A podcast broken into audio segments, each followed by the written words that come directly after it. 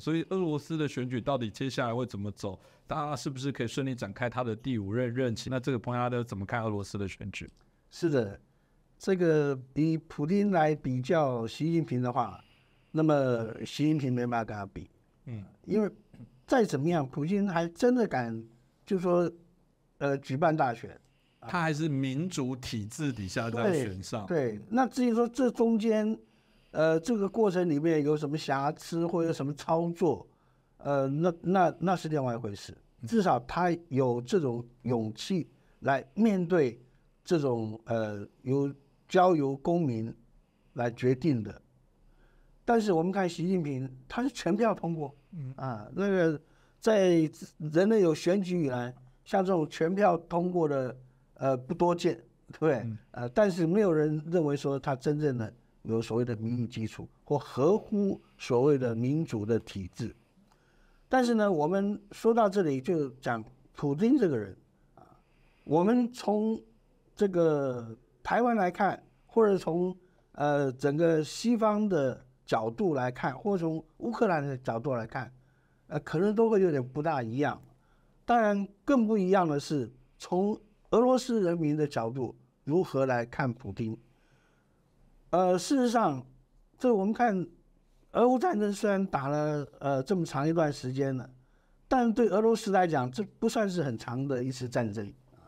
二次世界大战的时候打得更惨啊。那呃，但是呢，你们看，我们看就是说，即便在西方媒体报道里面认为说这个呃普京一定是天怒人怨吧，或者怎么样。但实际上，真正的这个在俄国所谓的反战也好，或者是反对普京也好，并没有，并并没有很很严重，对不对？换言之，就是说，虽然大家都认为这个普京发动的这这场的战争是个不义之战，但是站在俄罗斯人民的立场，却不是这么认为。为什么呢？这个呃，以克里米亚来讲，啊，过去克里米亚在相当一段时间都属于前苏联的这个一部分。那么呃，而且是呃，不是在乌克兰共和国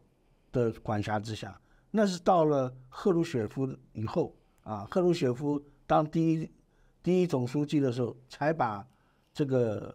呃呃克里米亚交给乌克兰。那是因为说，厄鲁雪夫当过乌克兰的总书记啊，他对乌克兰有一份特殊的感情。好，第二个就是当时这个呃，在克里米亚的补给啊、生活用品怎么都要靠乌克兰来来供给，所以说呃，他在做这个决定。这个决定在苏联解体以后，引起很多俄罗斯人的这个认为说应该。要把克里米亚归还给呃俄国，那么第二个就是说，普京所做的，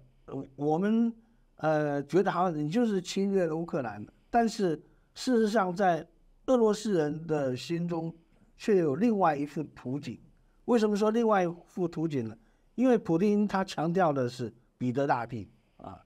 彼得大帝真正的俄罗斯的这个现代化啊，或俄罗斯它。本土的这个固定是在彼得大帝时代，所以彼得大大帝对俄罗斯人来讲，那是另外一种的历史情怀啊。所以，普京他所代表的是这些人，希望能够恢复到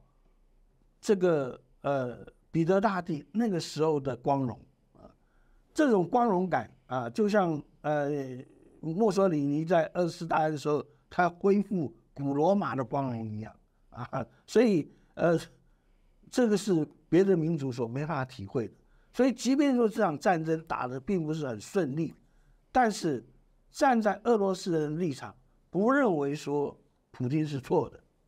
这个是关键啊。俄罗斯人不认为普京做错。那至于说这个作战的过程里面啊的一些问题啊，在俄罗斯人的眼光里面，就认为说那是因为。呃，美国跟这个呃，这个这个欧洲国家